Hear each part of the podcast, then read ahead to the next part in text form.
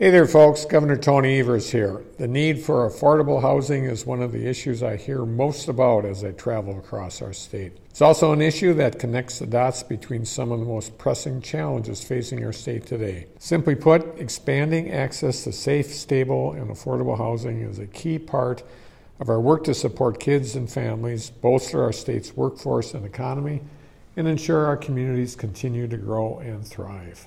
It's also about connecting the dots. When Wisconsinites have access to affordable housing, we can make sure our kids can focus on their studies and not where they're going to sleep at night. We can make sure we can recruit and retain talented students and workers.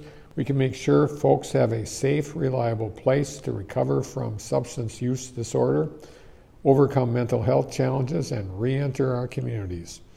That's why I was proud to sign a package of five bipartisan bills to address some of the many issues that we face when it comes to affordable housing, including supporting the development of more workforce housing and ensuring that the housing we have is safe, sanitary, and well maintained.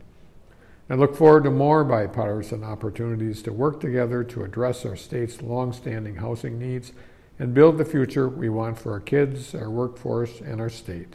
Thank you.